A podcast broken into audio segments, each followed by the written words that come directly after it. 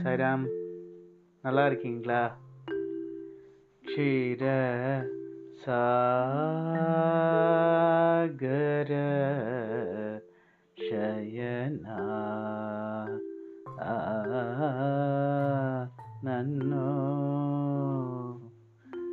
இந்த கீர்த்தனைய கானகந்தர்வன் ஏசுதாஸ் குரல்ல கேட்கணும் அடடா என்ன குரல் என்ன ஒரு குழைவு என்ன ஒரு கம்பீரம் என்ன மாதிரியான டேலண்ட் எவ்வளவு ஜென்மமாக அவர் சுவாமிக்கு தேனால் அபிஷேகம் பண்ணியிருப்பாரோ இப்படி ஒரு கிஃப்டட் வாய்ஸ் இப்படி ஒரு டேலண்ட் அவருக்கு.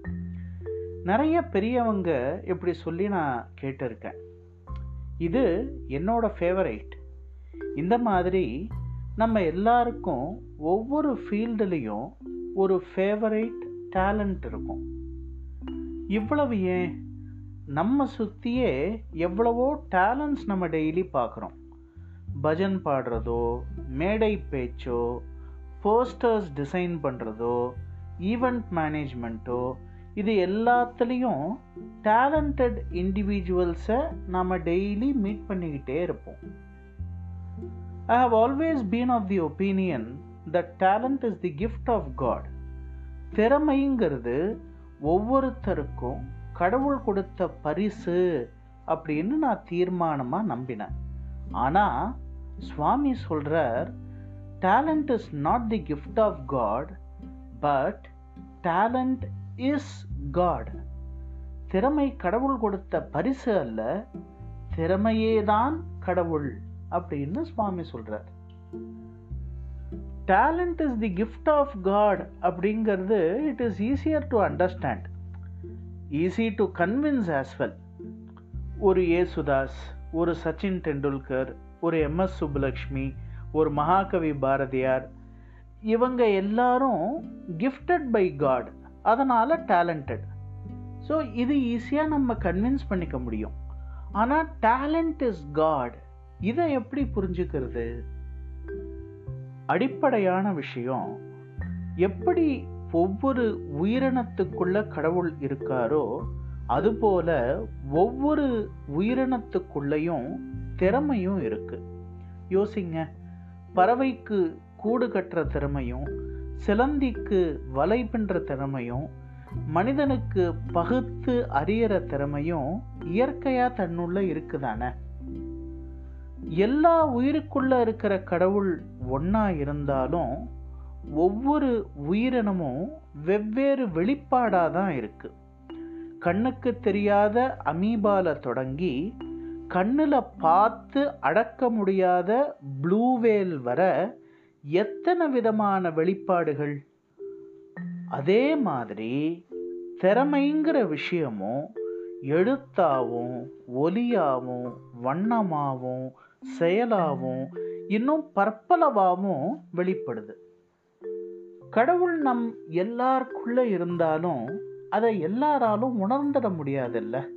அதுபோல திறமையும் நம்ம ஒவ்வொருவருக்குள்ள இருந்தாலும் அதை உணர்ந்து வெளியில கொண்டு வர மேஜிக் எல்லாருக்கும் நடக்கிறதும் இல்லை. இன்ஃபேக்ட் அது மேஜிக்னு கூட சொல்லக்கூடாது. எப்படி கடவுளை உணர்ந்து கொள்ள தீவிரமான தேடலும் ஆன்மீக கட்டுப்பாடும் தோதான சுற்றமும் தேவையாக இருக்கோ அதுபோல திறமையை வெளிக்கொணர விடாத உழைப்பும் மனக்குவிப்பும் சாதகமான புறச்சூழல்களும் இன்றியமையாததாக இருக்குது இந்த டேலண்ட்டை ரியலைஸ் பண்ணின நம்ம பல பேருக்கு வரக்கூடிய காமன் ப்ராப்ளம் ஈகோ தான். நான் எவ்வளவு டேலண்டட் தெரியுமா? எனக்கு முன்னாடி மற்றவங்கெல்லாம் ஒரு பொருட்டே இல்லைங்கிற மாதிரியான எண்ணம் நமக்கு வந்துடும். எப்படி ஒரு உயிர் தோன்றி மறைஞ்சாலும் கடவுள் தன்னை வெவ்வேறு உயிர் மூலமாக வெளிக்காட்டிப்பாரோ அதுபோல டேலண்ட்டும் நம்ம ஒரு கருவியாக பயன்படுத்தி தான் தன்னை வெளிக்காட்டுது. இன்னைக்கு நான் கருவினா நாளைக்கு நீ கருவி. அவ்வளவுதான். அதனால அகந்தைக்கு இங்க வேலையே இல்லை. With great power comes great responsibility Swami நம்ம நமக்குள்ள இருக்கிற தெய்வீகத்தை உணரணும்னு வலியுறுத்த காரணம் என்னன்னா அப்பத்தான் நாம எல்லாருக்குள்ள இருக்கிற தெய்வீகத்தையும் உணர்ந்து சமாதானமான இணக்கமான உதவும் மனப்பான்மையோட அன்பு பெருகி வாழ முடியுங்கிறதுக்கு தான்.